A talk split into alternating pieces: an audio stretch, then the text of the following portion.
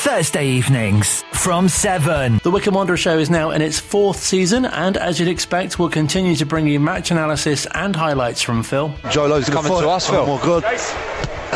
oh wow, it's my first touch of the season. I punched it clear.